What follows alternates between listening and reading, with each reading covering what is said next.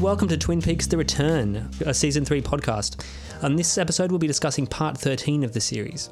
I'm Andy Hazel, I'm Hayley Inch. and this week joining us is an extremely special guest, film critic, film festival enthusiast, and writer for Screen International, Screen Daily, Metro Magazine, Concrete Playground, and probably a whole lot of other places that I don't know about. It's Sarah Ward. Hello.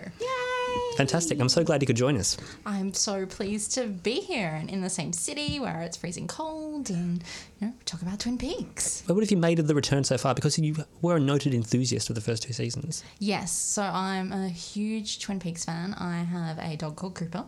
Um, and at the moment, my husband won't let us get another dog called Dougie, um, which is I just you've got plenty of time to work for, work for it. Yeah. We already have two dogs. He says we can't have a third one.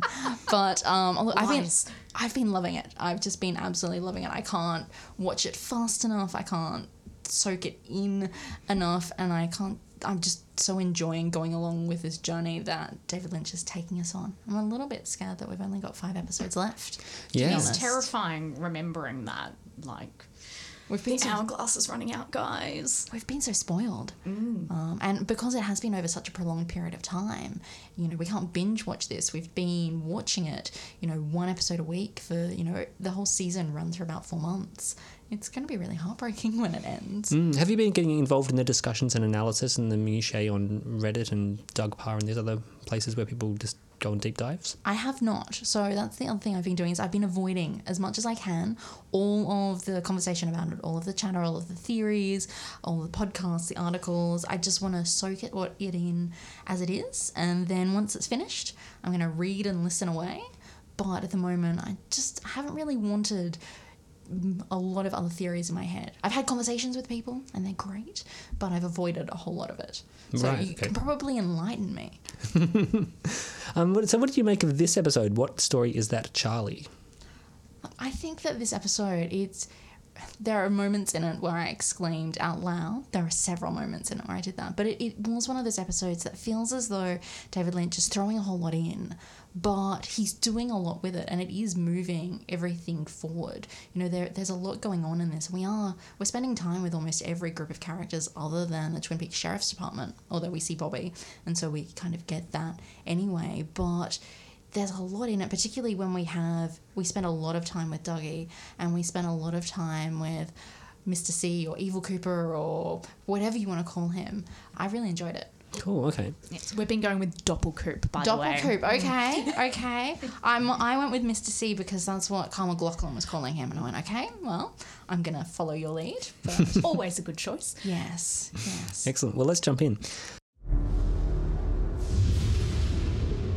What story is that, Charlie?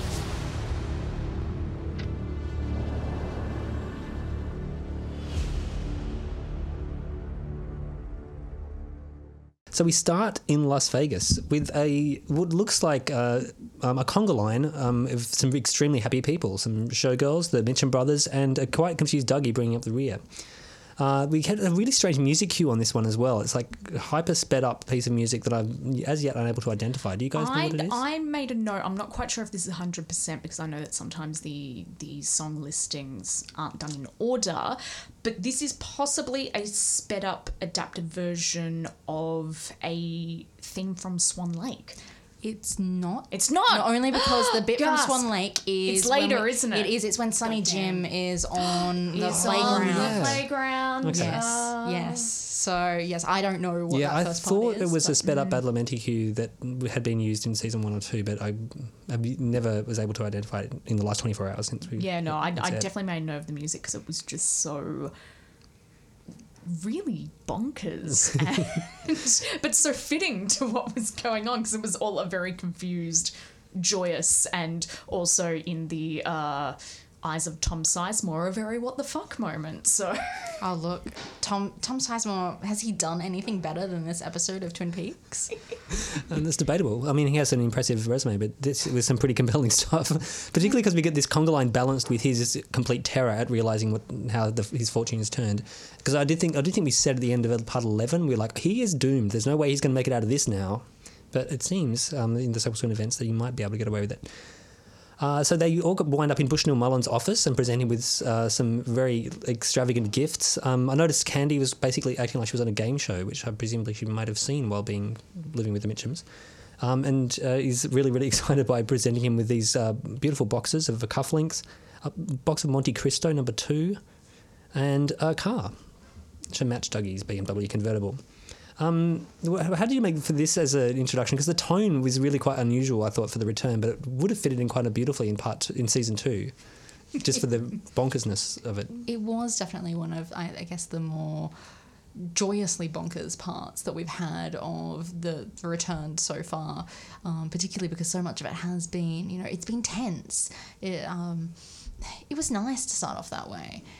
It then I think it sits really nicely in comparison to you know all of that time that we spend with Doppelkoop, which is obviously not joyous whatsoever and is incredibly tense, and it is you know that nice balance of these two entities that exist in the world that aren't Cooper but you know are Cooper. Mm, yeah, yeah. Um, so we get a scene then of Anthony Sinclair calling Mr. Todd and Mr. Todd giving him one last chance to sort this thing out, which I believe I think he's already been given one last chance before. Uh, and he knows what to do. And Mr. Todd is quite angry, and it's kind of unusual. Uh, Mr. Todd, I think, is a fascinating um, glue, I suppose, like for the various storylines and threads that are slowly coming together. Yeah, I, I very much enjoyed his very icy line of, "Well, this is most unfortunate." he did deliver that very well. Yes, he's quite good at delivery. Roger, Roger, get in here, please. he's starting to express that tension. Um, and then we get a beautiful scene with the gym set being uh, brought to the front door of the Joneses' residence. And Janie looks confused and then notices a new um, BMW in the driveway with, with a bow, bow on it.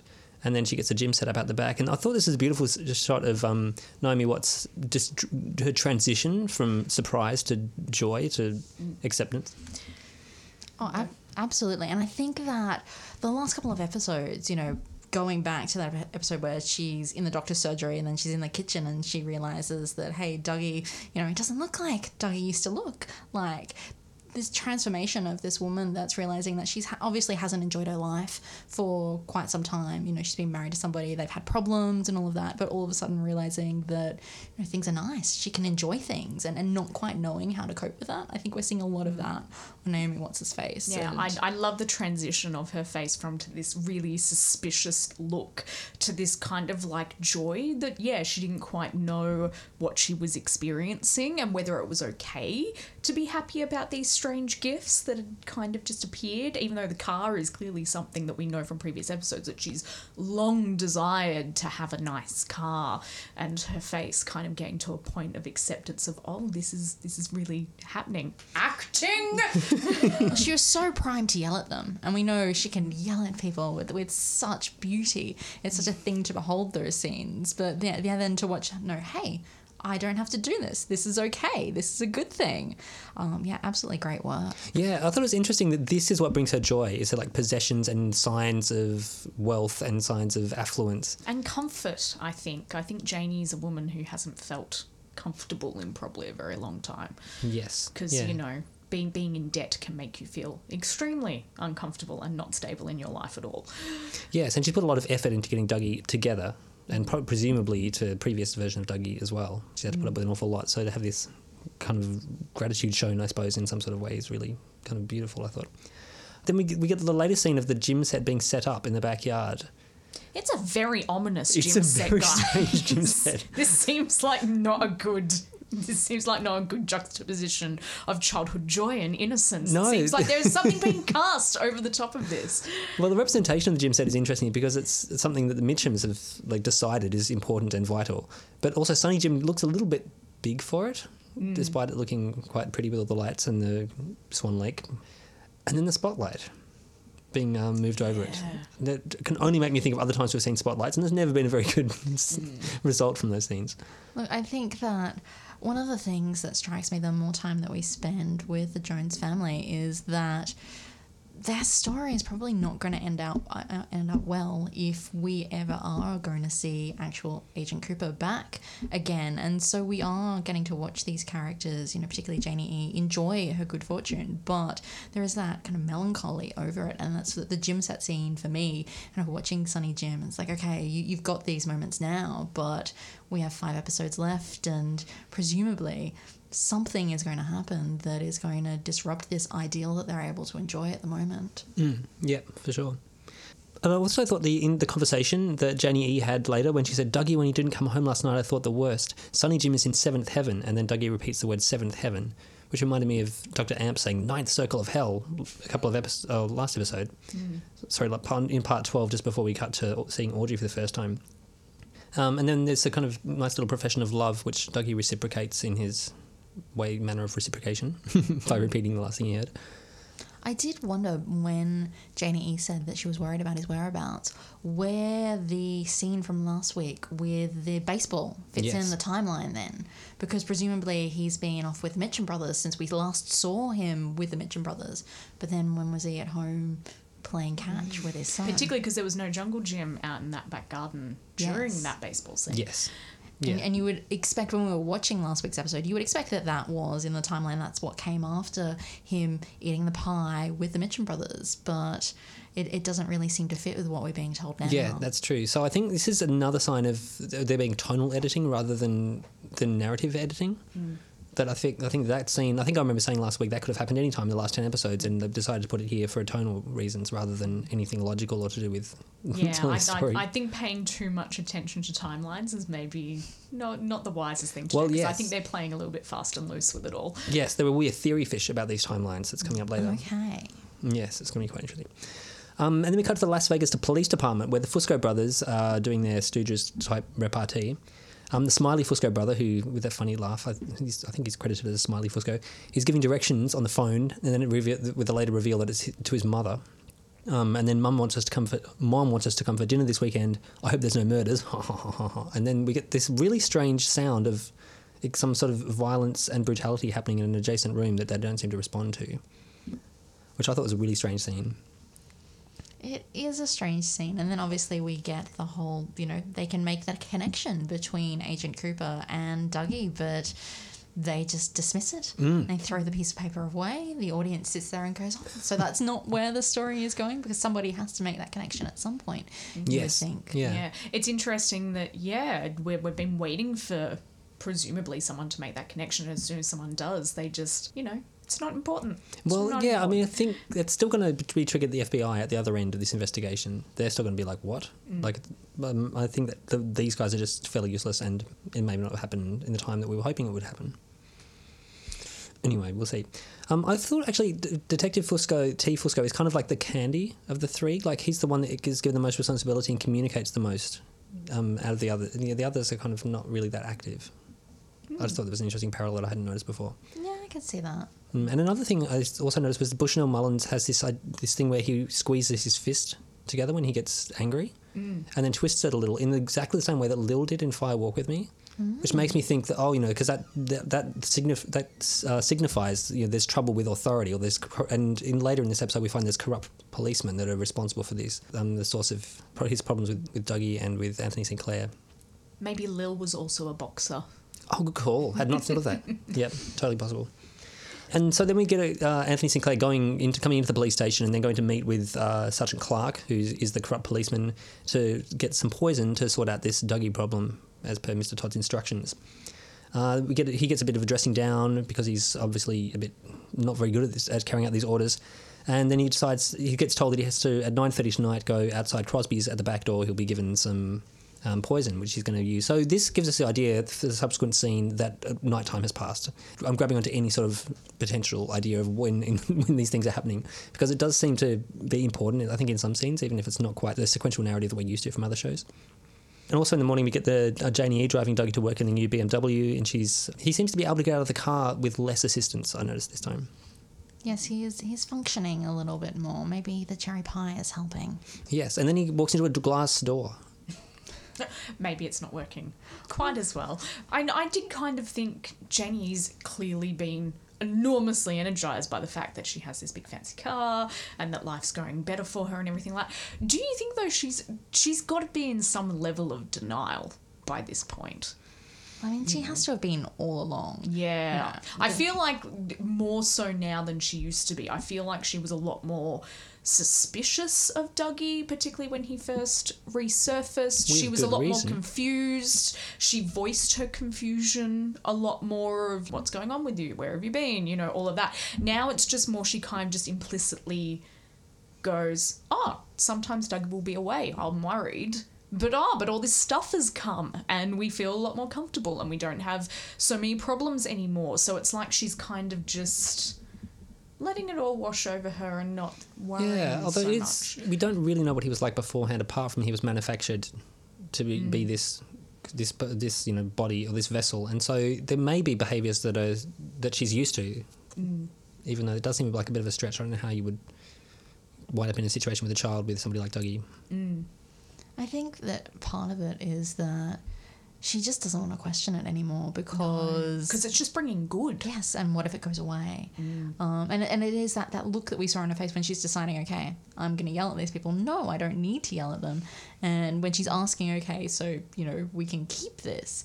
Um, yeah, I think that's the attitude that she's accepting. We that we've kind of seen from the moment that she realized, hey. You know, Dougie looks all right now. Um, that she's just willing to go along with it because things are nice, things are good. As you said, sure, he might go away and not come back, but when he comes back, they get a car. Mm, true, yeah. Um, did anyone else find that um, Kyle was playing? I feel like he got hurt when he walked into this into this glass door. I mean, it was obviously a lot of sound and stuff like that, but he, yeah, he's, he's. I was just again impressed by his acting and his willingness to sacrifice for um, a convincing Dougie. Um, he's soon, he's guided into the building though, and Anthony Sinclair kind of watches this whole thing unfold. Buys him a coffee from Simons, which Coffee. yeah, and I think yeah. So Simons is rapidly becoming the Starbucks of the return, from what I gather.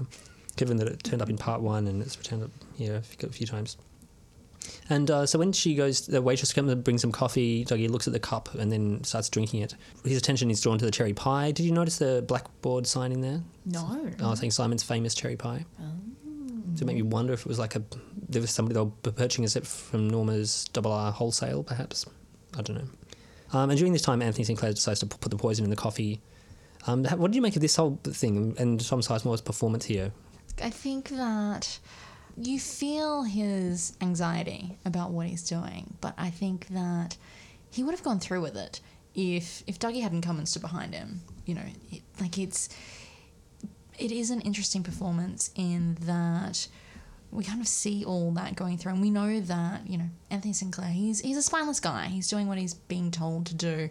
If somebody catches him, he's gonna break down crying. If somebody bosses him around, he's gonna do what they're gonna do. So we see part of that, you know, going across Tom Sizemore's face. But I think it's for me the best part of his performance in this episode is when he's breaking down in Yes. Yeah, yeah, yeah. Yeah, did anyone else expect Lodge residents to come to help in this situation? Not really. I mean, I'm still getting over the fact that Dougie Coop saved himself from being murdered by being distracted by dandruff. Mm. This show is fucking outrageous. Yeah, yeah. But that dandruff was really noticeable in the mm. earlier scene. I, saw, I, I thought too. Yeah, but I was so used to every time his life is threatened, an evolution of the arm will turn up, or there'll be some sort of one armed man or something like that will mm, save him. When he was drawn towards the coffee shop, you know, in search of pie, I was kind of, you know, sitting there going, "Did I miss something?" You know, and, I, and then I went back and watching it, like, no, there's no flicker. There's nothing that's actually motivating him to go over there. We're not seeing someone from the Black Lodge because you would, yeah, you do expect that. Yeah, mm. because I think last episode it was all about paternalism. Paternalism. This episode is all about pie. Yeah, Pie absolutely. Because the over the pie was calling him. It was. It was. Yeah, inadvertently saving him. So I'm not quite sure what was the deal with the bit dandruff was. I mean, it looked a bit like stars in space, which he fell through before. It could be some sort of pattern that he noticed. Yeah.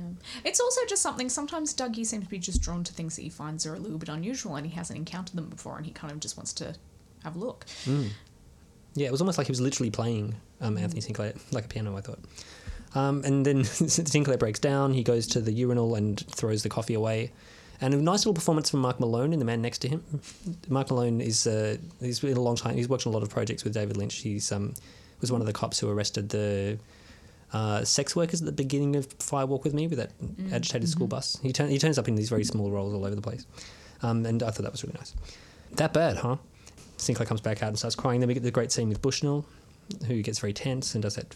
And, decide, and it just shows the grace of Bushnell, I think, the way that he accepts him, decides not to turn him in and to be as bad as he was. I only want to die or change, which I thought was almost could have been a, a episode title. It was such a good line. Um, it's a line that you. There's a lot of characters, I think, in the return that could voice that sentiment and. Yes, yeah. Yeah, it's a good point. And so he said that he wants to make things right again, and then Dougie does this beautiful little repetition of the word confess, which becomes a malevolent. it was interpreted like as a, almost like a threat. It was nice. And then he knows about the cops too. Yes, and then Bushnell does his fist twisting thing. Any other thoughts on Las Vegas before we leave it for Western Montana? Montana. Montana, sorry, as in uh-huh. Hannah Montana. Yes. Wow. Okay, so then we wind up in the warehouse, which is later credited as the farm. Although I was completely confused because I thought the farm was the farm that we saw a few episodes ago, where we we saw Hutch and Chantal. I'm sure there's multiple nefarious farms, Mm. you know, out there. Yes, so so a jeep Ute drives in, Doppelcoop gets out. Ray's watching this on the most ginormous security screen I've ever seen in my life. Screens like that do not exist. I was, I was just sitting there, and I think that we're supposed to be sitting there watching it, going, "Okay, like what is Unless they this?" stolen it, like. And they've just decided, well, we're going to keep it. Yeah. With stolen I feel like that's the yeah, that's probably the only sensible. It, it definitely wouldn't be the Lynchian reason why they would have a giant No. TV. But important things happen on the screen before we get out of Western Montana. Um, Ray's watching the screen. Fuck, I killed that guy. You didn't t- kill him too good, Ray. Yes, it says Renzo, who's an authority in this scenario, is um, explained very quickly via his um, physical presence. Ray really wants to kill him, but then Renzo says, no, I want to have some fun first, which we all know straight away is not going to end very well for anybody.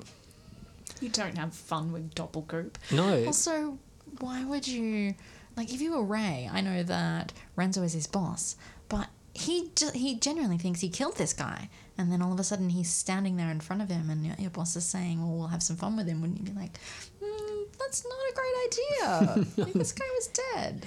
One of the world's slowest goods lifts brings Doppelkoop up to where, where everybody else is. Um, and then a lot of uh, well armed men who I thought were a really interesting mix of faces. Some of them are vaguely familiar, and others just look like they were probably friends of David Lynch or Johanna um, Ray. So they decide to have a, the arm wrestle showdown, which has been the focus of a lot of people's attention. I've noticed in reviews of this particular part. They tend to talk about how well this is staged. What did you make of this? Did you feel the, the hyper masculine threat threat throughout the? Uh, I'm, I'm going to be contrary, as I often am. Um, I wasn't terribly jazzed with this scene. I felt it went on for a very, very long time. I was very much only interested in it in terms of how Doppelkoop was reacting to things. It's always very intriguing and telling to see how Doppelkoop reacts to these sort of situations, particularly when he's being threatened. Because I think we've all learned now you don't threaten Doppelkoop hmm. because he's always several steps ahead of everyone. But I feel like, yeah, the, the real kernel of this scene that I was actually interested in only kind of happens at the end when he's interrogating Ray and you find out that Ray was sent to kill Doppelkoop by Philip Jeffries, or very tellingly, the line, at least that's the name he gives. So now we all have this. You know, is Philip Jeffries actually Philip Jeffries, or is it someone posing as him? Which I think is a very interesting nugget for us all to run around with. And the creepy accountant. Yes. I enjoyed the creepy accountant. You know, did he need any money? Well, I guess that is the question you ask the new boss after he has just killed two people in front of you. But no, just make sure he has everything he needs. You're in charge of money. You ask him if he needs money. Yeah. So I thought the um the way that this uh, arm wrestling map competition I suppose played out was was was pretty revealing. Uh, the way the uh, starting position, the way that this was kind of used as for this comic relief because we hadn't seen Doppelkoop for a couple of weeks now. It's been quite a while since we were last with him, so it was interesting to note that his skin tone seems to be changing. I think. It's, I'm not sure Does he what. seem more tanned? He's yes, more tanned. and and he? particularly when he did have his hand Yes. on Renzo's hand, and that's when you know, I noticed because he has always looked tanned, and Renzo, you know, is, is quite fair skinned, but it, it was very noticeable then when you know they're yeah. grappling. yeah, but his face looks quite a different color to his hand. I thought. Yes, yes, it does. Yeah, it's quite strange. There was an interesting couple of put downs. Kindergarten and nursery school was, was kind of a strange turn of phrase. So the stakes are you if you win you're our boss. If I don't, you get killed. And of course, it ends up becoming this very very interesting showdown on with Ray and and Doppelcoop. So he shoots Ray in the leg, I think, and then uh, we get the reveal. We get the killing of Ray. We get the, the return of the ring. That was really really interesting. I thought. I was very glad to see that again. And I like how it, it, uh, instead of having to deal with the body, you just put a ring on it and it vanishes, it's and then gone. the one-armed man presumably takes care of everything. Doppelcoop gets the coordinates, and he also finds out that Philip Jeffries was last seen at a place called the Dutchman's. More He questions? knows what it is. Yes. Yes. and maybe one day we will too.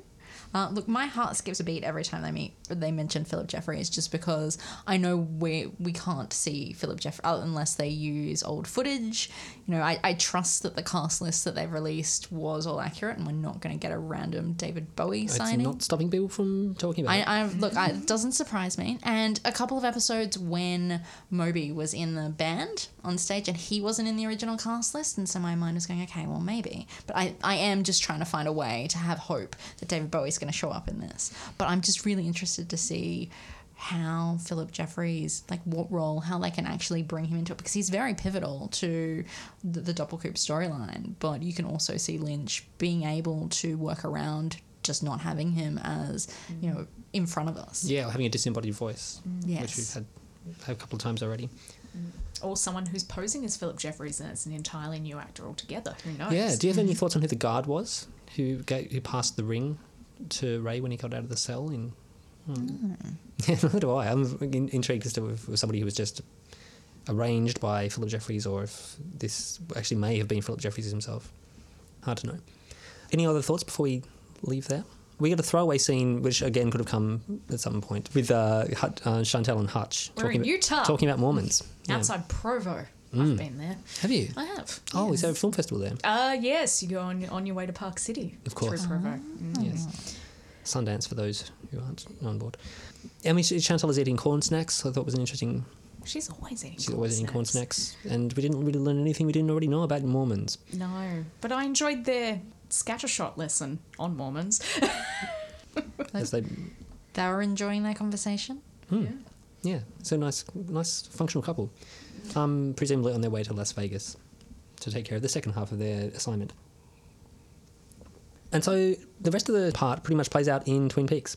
Uh, we get a beautiful cut to D- Double R with Shelley and Becky on the phone. Now, this scene presumably takes place two or potentially three episodes ago, before the shootout, because Becky's on the phone. She's up. She's upset. She doesn't know where Steven is. It's not, not the sort of thing you would do after you just shot holes in the door of a girl who you assumed he was having, uh, cheating on you with.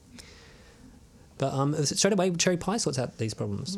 yes, I did like the great cut from Dougie has saved himself via cherry pie, and then we just get the nicer iteration of the double R diners pie is obviously the best. Hmm. Only if it's made with the right ingredients. Only if it's Oh, made with the so right key. ingredients, Oh. and even Becky knows in the you know height of her distress that pie fixes all problems. But I, I do feel as though that, you know, Lynch and Frost are kind of sitting there. We've had so much pie in, in such a short couple of episodes. And after, you know, you couldn't, even though I've been trying to avoid so much conversation about it, you couldn't avoid the fact that the fir- the beginning of the season and you know even something like episode 8 there's so much reaction to it that this is not the twin peaks that we know and love. And then all of a sudden we're just getting this you know wonderful pie scene. Or the fact that you know with dougie and the pie in this episode he gets pie and coffee. He mm. gets them both together. You know we're, we're getting all he's ticking all of these boxes Yeah. that all the fans want but it's still not you know the twin peaks that we used to know and love. Do you feel like Pie is the inverse of Garmonbozia? Yeah i think so i think Like the food for the White Lodge? It seems to be the, f- the food that gives everybody comfort, um, that you know everybody enjoys eating, that you know makes situations better. Then we uh, get a shot of Bobby walking in, and we can finally get Big Ed. Big Ed. Finally, Yes, one of the last key cast members we have not yet seen. I must admit, it's, it is still really weird being happy to see Bobby when he shows up. Mm-hmm. Just like, yeah, Bobby! And then there's a part of you that's just like, hang on. but I, I, but I love it. I do I love, love that. I mean, I think two of the amazing things that they've done with this season is to make us absolutely thrilled with the fact that we, we don't have Agent Dale Cooper because we love Dougie and, you know, we want to spend more time with Dougie. But also the transformation of Bobby, who, you know, in the first two seasons and in Firewalk with Me, is not somebody that you were excited to see on screen. No, um, I Dana hated Ashbrook him. Has he has such a charisma as a character Yeah. even back then in that he was very magnetic. But, you know, he was a scumbag. He wasn't good to Laura. He wasn't good to Shelley. It was just, you know, bad things happened around him. And now my my heart just like feels for him every time I see him, particularly what we've learnt about, you know, the Briggs's home life and that, you know, he's obviously no longer with Shelley. It's you're right, like you get excited to see him. It was just nice. although- Yeah, I'm really hoping he's a Bookhouse Boy. I'm assuming Yes. Bookhouse Boy still exists because he and Ed seem to have put their differences aside. It's a long way from Mr. Monkey Wrench. Oh, absolutely. Um, yes, no, I hope so too. Yeah. So what's new, Deputy? And then we, you know, we found some stuff that my dad left today. So we've had sideways parallel timelines, and it's not successive. Um, so yeah, this is like throwing things around quite in, in, in a really interesting way. But and it's also something that they're obviously making a real point for us to notice is that people keep talking about things that happened today, or Steve's been Steve's been missing for two days. People are always talking about time. Um, and now we also get the like the, the big reveal f- uh, after this short conversation why Norma has been doing the accounts for so long. It's because she's looking after five diners. She's a successful businesswoman without businesswoman. even a computer. Yeah, I know. It's great. Look, It is. What a woman. We, we've seen what David Lynch thinks of computers, and they're amazing, but But they've got to be integrated. I don't think it would fit in very well at the double R. She needs a big wooden desk she can integrate it into. That would be so Yeah. good, and it just pops up out out of the table. It's so good. and look, um, she does get to spend a whole lot of time sitting down, which I guess as an actress, you know, why not? yeah, Exactly. yeah, yeah. And she keeps an eye on everything. Employ matriarch moves, and then there's got a guy called Walter Lawford walks in, and he arrests Norma's attention, which was previously on Ed. And the guy who plays Walter is uh, a guy called Grant Goodeve. Have you guys seen him before? No. Okay, he's an actor in um, Northern Exposure, Oh, okay. and he straight away starts talking about inferior knockoffs. In a way that made me Yes. go, the meta, Okay. the meta klaxon was just going constantly throughout this entire scene. I've been meaning to rewatch Northern Exposure actually because that was actually the show that I was allowed to watch as a kid when Twin Peaks was Oh, screening. right. Because of course I was far too young to watch Twin Peaks, but I definitely watched Northern Exposure and Due South. So Okay. Oh, I, I, that. I watched both the knockoffs. right. No, I okay. watched Yeah. Northern Exposure. I didn't watch G South. But yes, it is. Andy, it's about a Mountie and Oh, really? Yes. It's like a Canadian. Is it full of Canadian stereotypes? yes, Yes. Right. Okay. Um. So there is a very similar dynamic to the time to the time that Hank's parole agent came into the Double R in season one and talked to Norma and ma- kind of made this whole coming onto her thing. I can't remember that guy's name, but he was all like, I bet you get all sorts of guys making moves on you here. Oh, yeah, I remember that. Yeah, I can't remember his name either. No. Yeah. Anyway, he was uh, not around for long, and I'm- I'm hoping that Walter won't be around for long because he's a bit. But he's her business partner, clearly. Well, yeah, he's kind of. Or a business advisor or something, or more. That's the thing. I kind of made the note. I was just kind Yeah. of like, is there something Well- more going on here? Because he's very familiar with her. and the way that she she greets him more enthusiastically than you would think it would mm. just be a normal business relationship. And they're having dinner together afterwards, and you know that almost their entire scene, we see Ed sat in the booth with Bobby back in the corner, looking very very unhappy. Mm. yeah. And I feel like it would give a lot more melancholic context to the end credits scene as well. Yes, yes. You know he's clearly things haven't worked out the way that we had all hoped that they would. Mm. Like that that scene when my husband was watching it in. Brisbane last night, he was texting me going, I hate this guy. Like, just immediately because he's clearly come in between Ed and Norma. Yeah, yeah, uh, same. I was not a fan. And no, but I wasn't really a fan of what he was saying either. I mean, like, great, I'm glad the shop's franchises are doing well, but then not, not charging enough per pie? No, you can't raise the price of pie. Don't make Norma compromise on her diner vision. Yeah. She doesn't want to put her name in the double R. No, not the original. Her name's on all the other diners. She's fine with that. But the Yeah. double R is an original. Yeah, and it's kind of nice knowing she's a face of a franchise in a way. Mm. Like, you know, I yeah, I, I I did like from his spiel. I did like the fact that he was like the focus groups really responded to you, and you being you know yeah, and him pulling out a, a, a handy iPad and show, showing off the or mm. tablet of some sort. It was interesting to get some econo- some more economic background referencing. Yes, to what, yes. how depressed this part of the, the country I has feel been. like they've just been very clever all the way through, and how they've kind of threaded this, you know, it being very textual and then very subtextual as well. This is a very political text, The Return. Love In- doesn't always turn a profit. No. Mm. Yeah, yeah, sorry, I didn't mean to interrupt. Yes, you're right. It has been a very political text. Surprisingly so, I think. Yeah, so I felt like that was a Lynch Frost conversation with Showtime that was just turned into a conversation about pies. But maybe that's just me. And we get a beautiful shot of uh, the Run Silent, Run Drapes shop front, Oh yes. It's such a beautiful set. isn't it? Isn't, Isn't it it beautifully good? blocked, this whole scene? Yeah. With the, right, yeah, with the, the continual So drapes. carefully done, yeah.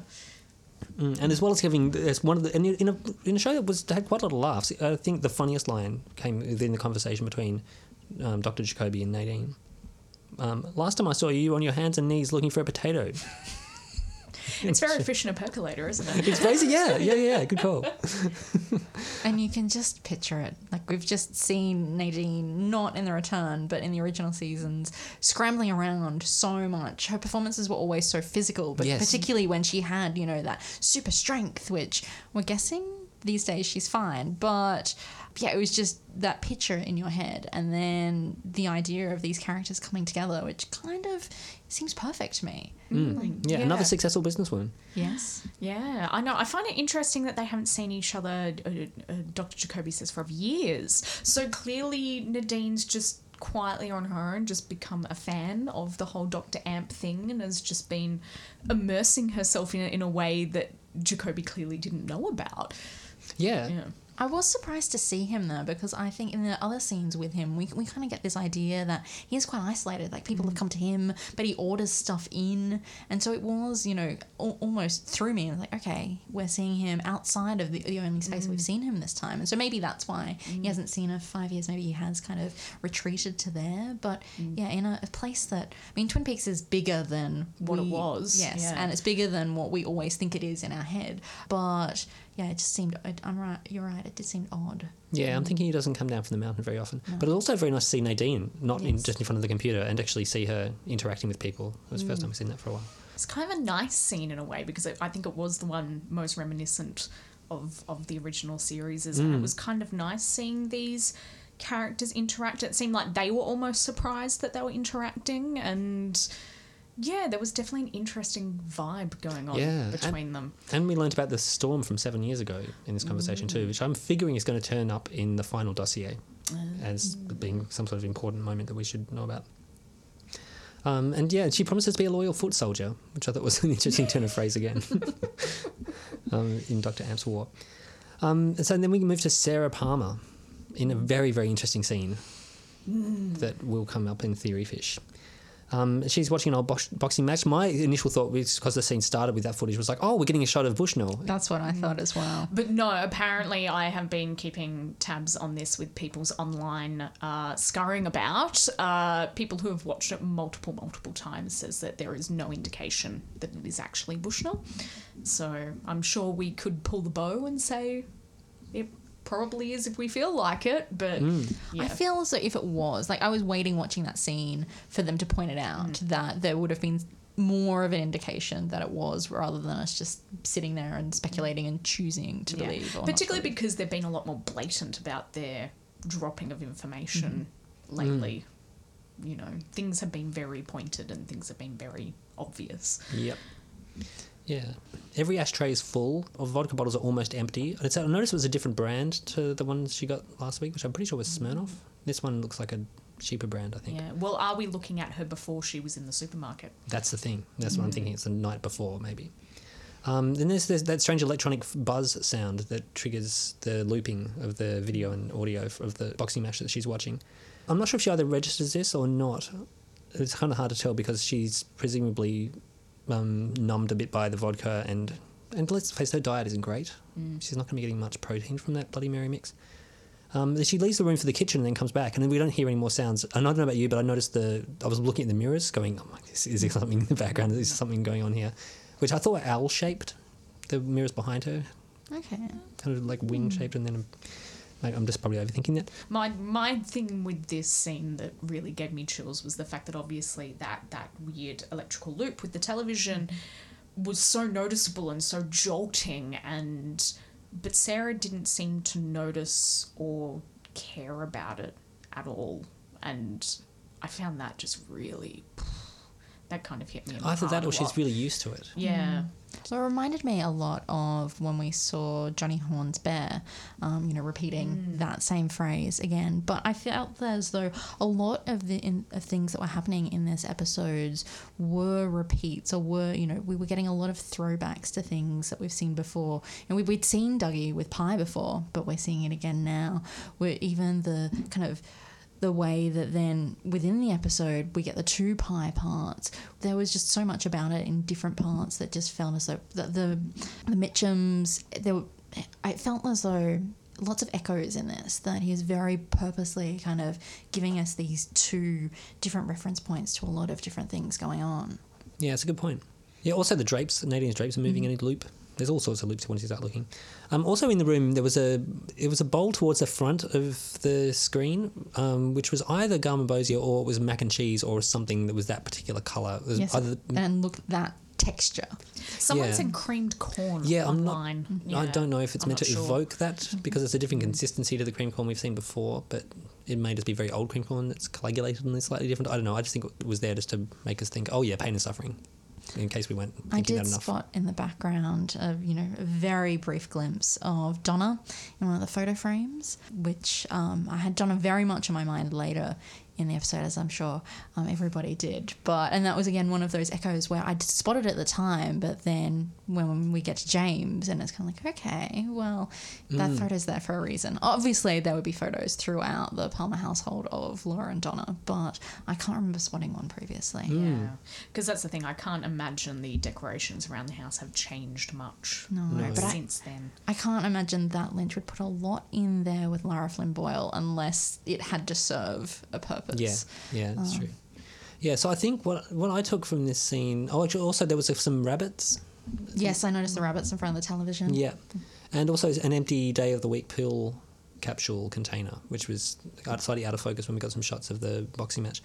Um, so there's something weird happening with electricity here. So there's like an oversupply of electricity. There's like a it's an extremely charged environment that I'm sure is going to play out in some sort of way later on. And then we go to Audrey's house, and we can get a, a kind of continuation. It seems, judging by the dress and the way she's still talking about going to the roadhouse, that's a either it's in a different room, but a continuation of the scene we saw in last week. With yes, Audrey not seeming right whatsoever. I did realize that we didn't mention um, when we were in West Montana with um, Coup and seeing Richard.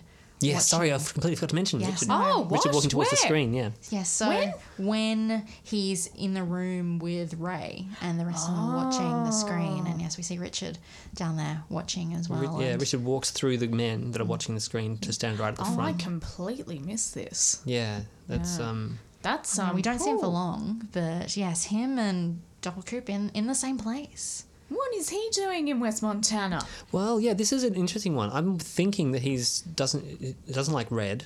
He wants to kind of usurp red, because he's basically completely agitated, driven, has like acts without fear, although he's extremely terrified. So I think he he would think in his sparkle-induced madness that he could take on red and replace him as being the boss of of Twin Peaks, and this is he should he'll just go to the source. Yeah, I think that sounds That sounds pretty legit. yeah as logical as Richard Horne could be. Well, yeah, he was he was wearing the same clothes. He was driving. It makes sense that he drove to Montana. Montana. Yeah. So sorry. Yes. Well, good pickup. And apologies for missing that earlier. Um, what did she say, Charlie? Audrey, we've been over this. Audrey, stop it. Audrey begins in a fairly distressed state, and it only gets more distressed as the conversation continues. I feel like I'm somewhere else. Have you ever had that feeling, Charlie? No. Like I'm somewhere else. Like I'm somebody else. Have you ever felt that? No. I always feel like myself, and it may or not always be the best feeling. Well, I'm not sure who I am, but I'm not me. Oh so, yes. whoa. Yeah, okay. that, that, that, was the point where I needed to pause a bit because that was pretty. Yeah, so there's a, like about 90% of theories just go out the window in this scenario, and then another other theories get a lot more weight put behind them. Um, the intro, the theory that I found most interesting in context to what's going on with Audrey is it's seen, it's been floated that Charlie may possibly be some kind of therapist just from the way he speaks. He's the way he speaks and the measured way in which he speaks and particular phrases that he uses is very therapistese. There are ideas flowing around that he could have possibly been Audrey's therapist before they got married for whatever reason and is possibly still continuing her treatment or things like that. Um, yeah, it's it, it's kind of one that I've yeah, I'm I'm not sure if it's 100%, but it's something that kind of makes sense to me in context of what's going on. I don't know how anyone else feels Hmm. It was our theory fish last week. Yeah. That one was he was sitting at the top of some stairs. He w- wasn't letting her leave. There was Mm. all sorts of strange and very loaded um, furniture. language. Yeah, and, language. Yeah, yeah, yeah, language and furniture and things yeah, and like the fact that. Mm. she wasn't moving. Yeah, that gave all, all sorts of um, rise to all sorts of theories. And then Charlie answers with, "This is existentialism 101." It's astonishingly patronising, but also like, "Lol." Meta klaxon goes off again, and then uh, they of course only make Audrey more agitated. Um, and then he starts saying, you know, you look, act like you're on drugs, and then he has to remind her that she was going to go to the roadhouse to see Billy, which is this thing that kind of is nuking a lot of these theories. Is that it keeps she can't is she in a, if she's in a coma, how is she knowing about the roadhouse and Oh, Billy? I didn't know about the coma mm. theory. Well, that's yeah, that's a so big the idea that she's still in a coma from the bank. exactly. Okay. all So right. yeah, that's that was a that was a mm. leading theory last week, and this week mm. it's a lot of people are still on board with it too. Okay. And there's another theory that she's actually in a hospital overhearing conversations and integrating that into this world mm. mind palace. I suppose. I mean, it, Audrey Mind Palace may well look like. Sorry, I'm just using a Sherlock term. I'm mm-hmm. sure if you all watched Yeah. Sherlock. Yeah. Yes. So basically, if you if you can imagine Audrey Mind Palace, it's possibly like this, where you get a 1930s massive wireless, in that you know looks really beautiful. You get Charlie using paper, not not technology, to be able to do whatever job he's doing. Last week, I was thinking he was the editor of the Twin Peaks Gazette, and she was mayor. Mm-hmm. That doesn't. Okay. That's not my working theory at the moment. Yeah. And we have get a lot of beautiful furniture, but it's also very dated. It's very of a very specific time, including the outfit that people are wearing. Like Charlie's suit kind of looks more like something out of a 1930s movie. The furniture does look as though it's it's inherited furniture. It's a, it's a house. It's come with a house. It's something that they haven't gone out and chosen themselves. Mm. So another th- idea is that she might be in a room at the Great Northern that they've kind of left her in because she's she's like uh, either has some sort of brain damage from the co- from being in a coma after the bank vault because we know from the Secret History of Twin Peaks book that she was in a coma mm. and she survived the bank vault blast. So this is possibly a, like a way that she's experiencing reality now and she has this permanent carer who is Charlie because it is a contract based arrangement. It, we thought it was a loveless marriage, but now who knows? Like you were saying, this therapist dynamic is, seems to be playing out. Partway through the, the next um, encounter, we get the, one of the most amazing and, and sad lines, which is like, um, "Are you going to stop playing games, or do I have to end your story too?" Which I heard as, "Do you want me to enter story two? And I noticed a few other people online heard this as well, but the, but going with the subtitles, it's have to end your story too. Any ideas? I struggled a lot with this scene because it kind of it kind of just lined up one by one all of the things I'd kind of been dreading were going to be part of Audrey's storyline in that she's kind of just become another of Twin Peaks' traumatized women where something unspeakable has clearly happened to her that she's still grappling with and has a lot of emotions about and doesn't quite know how to process and is just carrying around with her. And yeah, I, I, I think the sad thing about the choice of having this kind of storyline for Audrey, and that's even without playing in the the worst theory, as I've been calling Yes, it, mm. the fact that Richard is her son as a result of her being raped by Doppelcoop when he visited her in the hospital before leaving town. It indicates that the world of Twin Peaks is clearly so oppressive towards women and so crushing upon them that even the strongest of women find themselves devoured and crushed by it. There's no escaping it, even if you try to play the game. And Audrey was always the best out of anyone at playing the game of trying to just get through what could be really horrific experiences. And I don't know, it's just this really it's this really sad slap in the face, which does fit in entirely with the entire tone of the return, but it's this feeling of you're just going to get used and abused, and your trauma is always going to catch up with you and it's always going to end up happening and you're not going to be able to escape it. And I think it's, I know it's personally hard for me to see Audrey go through this and to see her be so distressed and so clearly grappling with something horrible that we don't have a proper understanding of what's actually happened yet. It's difficult. I mm. don't like seeing it at all. And that's not to detract from Sherilyn Fenn's performance, which I think is fantastic. I think she's really she's really grabbing hold of this material and she's giving it like complete what for. I, I love how she is expressing Audrey through the material as as a performer. But I really hate that this is kind. This is obviously the direction that we're going in. Hmm. I find yeah. it, yeah, it's a lot. Do you have any theory, Audrey theories?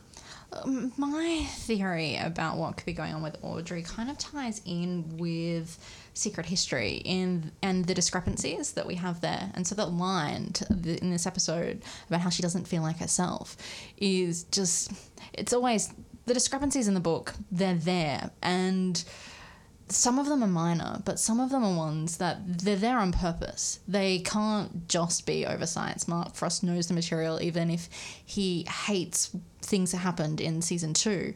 Some of them are, are huge, changing who wins Miss Twin Peaks.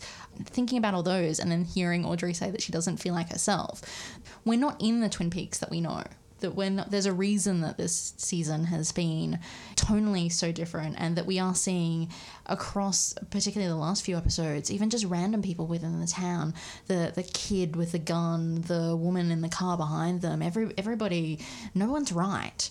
And Audrey saying that kind of just made me feel more like okay is this the track that we're going down that they are pointing out that we aren't in this space that we think we are? Mm. But I don't know. It's just those discrepancies. I can't stop thinking about them. The other thing I was thinking about is that Audrey not being quite herself and quite vociferously voicing the fact that she doesn't feel like herself, that she doesn't know who she is. It very much mirrors everything that we've been going through with Dougie Coop as well, mm. where we're dealing with a person who he doesn't know who he is, he doesn't even know where he is or what he mm. is or anything like that.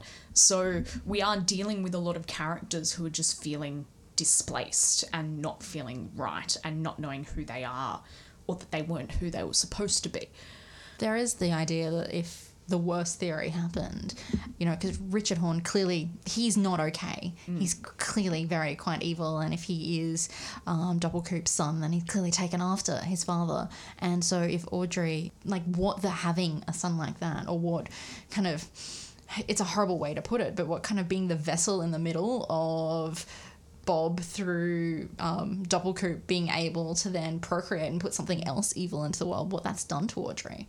You know, mm. whether that's part of the trauma and what's put her in this state, if that's how all the pieces come together. Mm. Yeah, I mean, it's interesting how what the town makes of this as well, because if it's they kind of it, it isn't common knowledge that Cooper is responsible for Richard Horne then, because people talk about Cooper fondly, they don't mm-hmm. talk about him as that evil guy Yes. who, who raped Audrey, then set fire to Major Briggs' thing and left and town. it- it- People, if it was known when Ben Horne got the key back, we would have seen something in that. He's not going to fondly remember, you know, getting the key back and saying this is the room that eh, I think this is Agent Cooper's room.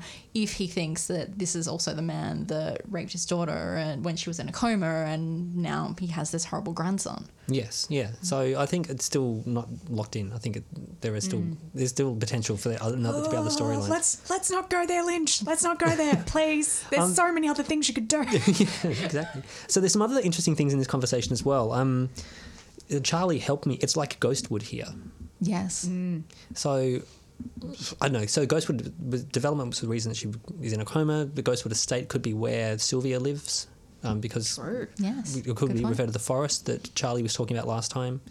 So again, it's just a fascinating turn of phrase, and it's loaded uh, part fourteen with potential for further mystery. Um, also, did you notice when she moved to sit down in the green chair, her reflection in the window behind Charlie? Okay, because so this is what I think is ex- the explainer as to why she's in Twin Peaks and is not not in a coma. The reflection is moving differently to Audrey. Oh. So if you go back and watch, Audrey is extremely agitated. She's moving a lot. Her mm-hmm. reflection is f- pretty much still, mm. And it's just like right behind Charlie. The framing is gorgeous. Like Charlie's head takes up, you know, the bottom third, and then in, she's kind of sitting with with her hand on the arm of the chair. And occasionally, when she asks a question, she'll turn her head quizzically. It's it's mm-hmm. very strange and, ob- and d- definitely deliberate. It's not like a, a glitch, I don't think. Mm-hmm. As we'll see with the final scene, reflections are playing a very very key role in in this particular part. And then, so the other scene ends with Audrey extremely agitated and upset and unable to decide whether she wants to go or stay. She wants to be in two places at once. This further splitting, in case there wasn't explored enough. And we go to J.R. Starr, the Roadhouse announcer. Is that his name? That's yes, excellent. That's the actor's name. The Roadhouse is proud to welcome, and I was about to go, Eddie Vedder, finally. Oh, look, yeah, look, we're we're all look. I'm just waiting for him to be on the stage or waiting for him to be Bob. Um, It's just it's it's one of those two things. He'll probably just show up and, and have one line and be in neither of those things, and we'll go, okay, we've He'll been order waiting a for couple of coffee at the double R Yeah. or something. cherry pie. Yeah. Um, but yes, James. James Hurley. I know. So, how, what were your reactions to this? Look, I screamed, which I I'm known to do quite a lot, even when I'm watching it by myself, uh, because I, I did it when Big Ed was on screen as well. Same, yeah. but it was just you know James singing that song, which. I can remember across the years, you know, that song hasn't been remembered fondly. Um, you know, Lynch hasn't been remembered fondly for his songwriting abilities and his lyrics for that. But gosh, that scene is a lovely scene. Yeah, it was such a fascinating mix of emotions. Yeah. I think everybody got from that. Considering we'd had such an enormous gap since we last saw James Yes. as well, you know, I'm, I'm kind of feeling at this point in time we might not get terribly much else about him Well, unless it- we have a giant info dump, episode 14. We saw that James is cool though. Yeah, Oh. we did. We, know, we were told. Yes. told. well, we told no, but I mean, we, we, we were previously told, and now he's on stage at the Roadhouse. Yeah, he's cool. rocking out with a couple of We've- backing we've- vocalists, we've an seen it invisible now. band. We know that he's hmm. cool. Yeah, and a girl who's clearly extremely moved by this performance. Renee. So, Renee, yes. oh, look, this is the my other Donna connection in that the way that Renee looks at James is uncannily like the way that Donna would look at him. Like I just felt as though you know you could put scenes of the two of them side by side, which I have not done, but in my mind it's just so similar to the way they looked at him that you know it was so moving to see mm. someone else react to James like that, and particularly to have a character to be able to do it when you know, for numerous reasons, Donna isn't part of the story anymore. Yeah, yeah. Mm. I particularly, yeah, the, the, the Donna parallel I think is very apt, particularly because she starts crying towards the end of the performance. And we all know what Donna was renowned for. Yes. Oh So- yes, but even you know the the look of the actress, you know, dark hair and then kind of wavy, and it was just so set up for you to to make that connection. Mm, and she's by herself, so which makes me think she was with James. I, I think I'd only ever seen her as Vanessa in Gossip Girl before. Yes, she's been she's been a few other things. Yeah. but I couldn't tell you what they are off the top of my head because there's nothing huge or She's very good at crying. Mm-hmm. Um, and also, uh, she has interesting tattoos, I noticed that Yes. as well. which I did some research on, and they're, they're her own tattoos. Um, 7663 is her grandparents' wedding anniversary, okay, and the blue rose is, is a coincidence, I think. okay. There you go. Um, but I did love also that we got uh, James miming. We got uh, an- the Invisible Band like we did the first time round, and it's at least this time we had a lead and an amp, and it was a slightly updated version of the guitar. I noticed. Um, yeah, the uh, tremolo arm was different. Anyway, so a lot of people thought, oh yeah, so we finished there. It's the Roadhouse, but we didn't get a starring Kyle MacLachlan. We got Big Ed's Gas Farm. We did. Yes, in a very, very, very the scariest scene that I've since Maddy's death for me. Actually, this particular. uh, Really? yeah, it was was terrifying. Possibly because I was watching it alone at two in the morning, and there was this the reflection, which we're going to get to. Came from nowhere. So Ed is um, sipping soup. I think people are going, "Oh my god, is it Yes. Garmonbozia?" I think No, it's just. I think it's pumpkin No, soup. yeah, it Yeah. looked like soup. When do you think this is taking place? Because I, I was like, Your guess is as Um, good as mine. Yeah, because I was like, okay, so it's the you know he's not at the roadhouse, obviously. Um, so he's there's a giant bear head on the table with a top Bear with us. folksy gag. Yep. Um, he was watching the forecourt very carefully. Um, the gas pumps and stuff are there. I, w- I visited this location at the festival last year, and it looks quite different. Okay. This looks very much like it's been made to look like the convenience store from the that we saw in part eight. Ah. Although again, maybe it's just a throwback. It's not a direct reference. Um, then he sets fire to a small piece of paper, which I think is the front of the matchbook. Mm, yeah. Yeah, there's been a lot of supposition that we're seeing a scene from a few days' time and he's burning the coordinates or he's burning some sort of very important piece of information or maybe a note he was going to give to Norma. But as far as I can tell, we didn't see any writing on there. It just looks like the matchbox to mm. me. Then he, the cars pass outside, and then we get a doubling of one of the cars. This ex- ex- exact same sound, I think.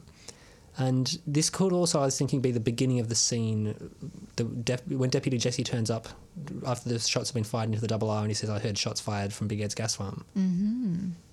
Because uh, at the moment, this scene's just kind of lingering by itself and it could really fit into all sorts of different places. So, um, what did you guys make of the glitch slash ref- um, reflection? Have you seen this?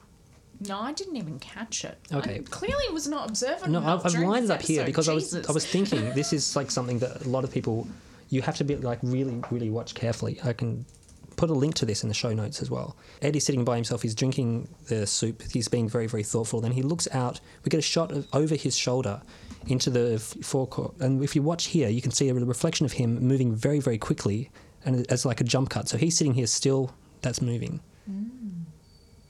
And he seems to either see this and he's knowing that something's wrong. And this is like make, playing into my theory that along with the end of part seven, where we got the switch of the diner patrons, we got uh, the Audrey's reflection before, we get this reflection now. That there is these aren't accidents, these aren't continuity errors. I think there's something much more sinister at work here, and I think it plays into uh, the idea of the time frames being thrown around. That there's not necessarily multiple Twin Peaks, but there is a maleficent influence that's coming fractured Twin Peaks. Fractured Twin Peaks. That's a great way of putting it. Yes. Um, which brings us quite handily to um, the theory fish that I've got for this week. Um, now, for those who aren't familiar, theory fish is the section of the show where we bring up a theory that I've come across in the last 24 hours, and I throw it to you guys to determine whether it's fresh. I caught a trout in my pajamas. Stinks. Uh, there's a fish in the percolator, or keep fishing with a green butt skunk lure. Today's theory fish comes from friend of the show and guest for our discussion of part three, Donovan Wren, or was it part two? I think it was part two, Donovan Wren. So Donovan says, characters are experiencing time in a normal linear way, but Lynch is showing it to us in a non-linear way. We are being shown it like this not to trick us, but because the characters are experiencing it truthfully in a non-linear, inconsistent, baffling way. Twin Peaks is trapped in broken time, which is another way of saying fractured peaks, I guess. There will be an explanation for these time rifts, um, a gateway or something, but it will come as, as an in story explanation. It's not just Lynch messing with our minds. The only person who is aware of these time rifts is Sarah Palmer, hence her freak out at the supermarket over the beef jerky when she was talking about, is it new? And expecting Victoria to be a witness. Um, she's repeatedly checking her near empty liquor bottles, not because she's drunk, but because it's signifying that these bottles are suddenly nearly empty due to time rifts. This, this is not memento. We're not being shown scenes in backwards chronological order, which is what I was thinking. We're seeing time subjectively as they are almost slowly, imperceptibly beginning to realise.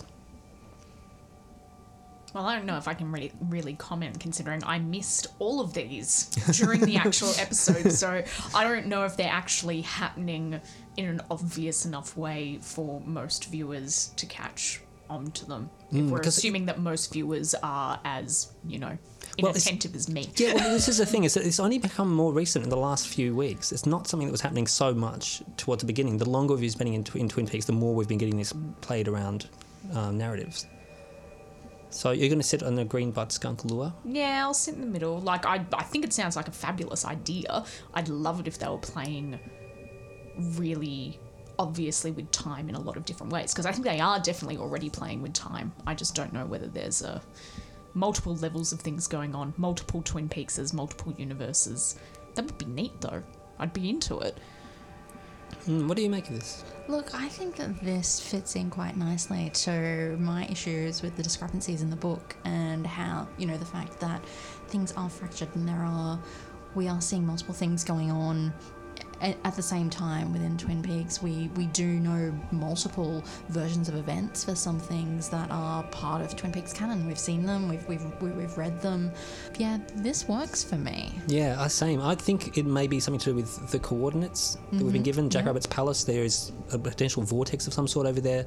Or maybe even it's the thing that, that Hawk found earlier, I think in part four or five, when he was walking through and he sees the opening to the waiting room. Mm. Well, it would make sense considering that Twin Peaks is located so close to the Black Lodge and has always had these weird kind of rifts in space time occurring quite close to it. And considering the entirety of the return has been all about showing her how far into the world these cracks have kind of spread, it would make so much more sense that the epicenter of it in of Twin Peaks is massively rupturing in a lot of different ways that might only be perceptive out the corner of your eye. Mm, That's the thing. I think we're, we're seeing the obvious stuff. We're seeing the people going crazy. We're seeing, you know, particularly the kids. Mm. You know, it seems everybody who's a bit older and has been there and kind of lived through this, other than Sarah Palmer, seems to be weathering it a bit better. But you know, kids, Becky, everybody, you know, of a certain age seems to be freaking out. But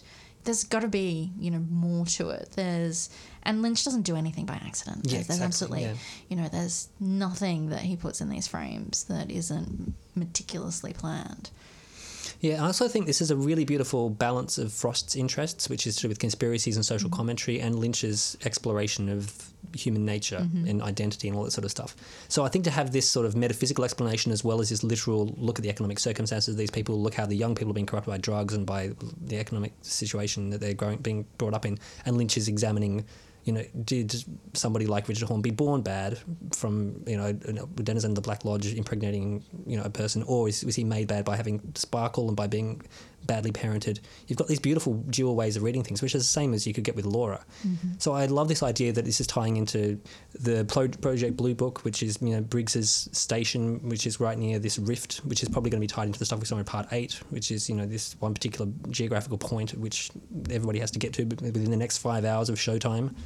This is why we keep getting this lure of Jack Rabbit's palace. Like it's going to happen in two days. It's going to happen in one day. It's going to mm-hmm. no, it's happening in two days again. It's, but I also think it's a really fascinating way to express what that would be like to live near somewhere like that, where the time would start moving around and you would not have a way of explaining it. So yeah, I'd love this. And I haven't seen anybody else come up with this yet, although I haven't, you know, been.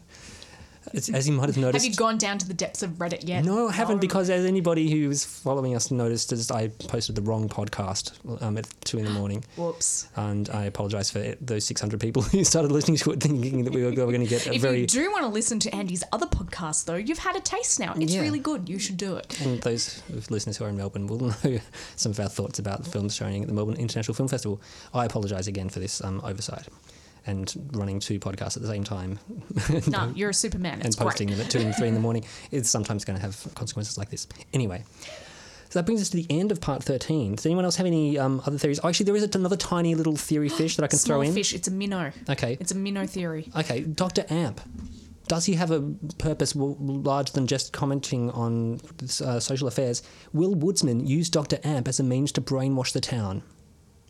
They did it back in 1956 with a radio station. Will they use YouTube and um, Dr. Amp, Jacoby? and, and not just the town, but then clearly, you know, everywhere. The world. Anyone that's Theoretically. Who knows how many people are actually listening to, to Dr. Amp? Like, we've only seen Nadine and Jerry, but who's to say there aren't a lot of people?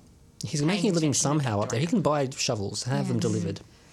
I can't imagine he would have that many savings 25 years after being deprived of his license to act as a s- psychiatrist in Twin Peaks, which mm. doesn't seem like that profitable No. a place I'm be into it. I'm Yeah, into Okay. it. I like it too. Really? Mm. Everybody's fun. Okay. So that's a trout, called a in my pajamas. Did not expect that, but cool. I like the way we, we're working.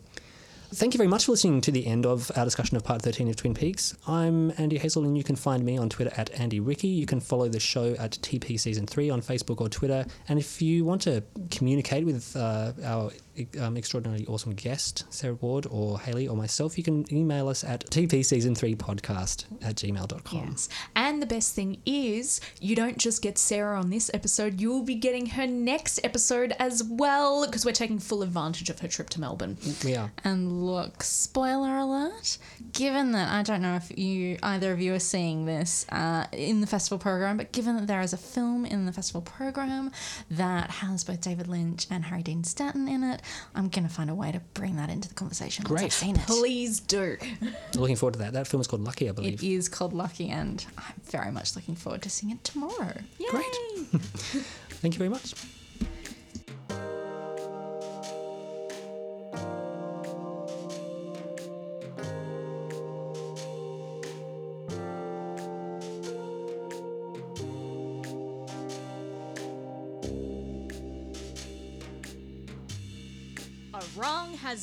Made right, and the sun is shining bright.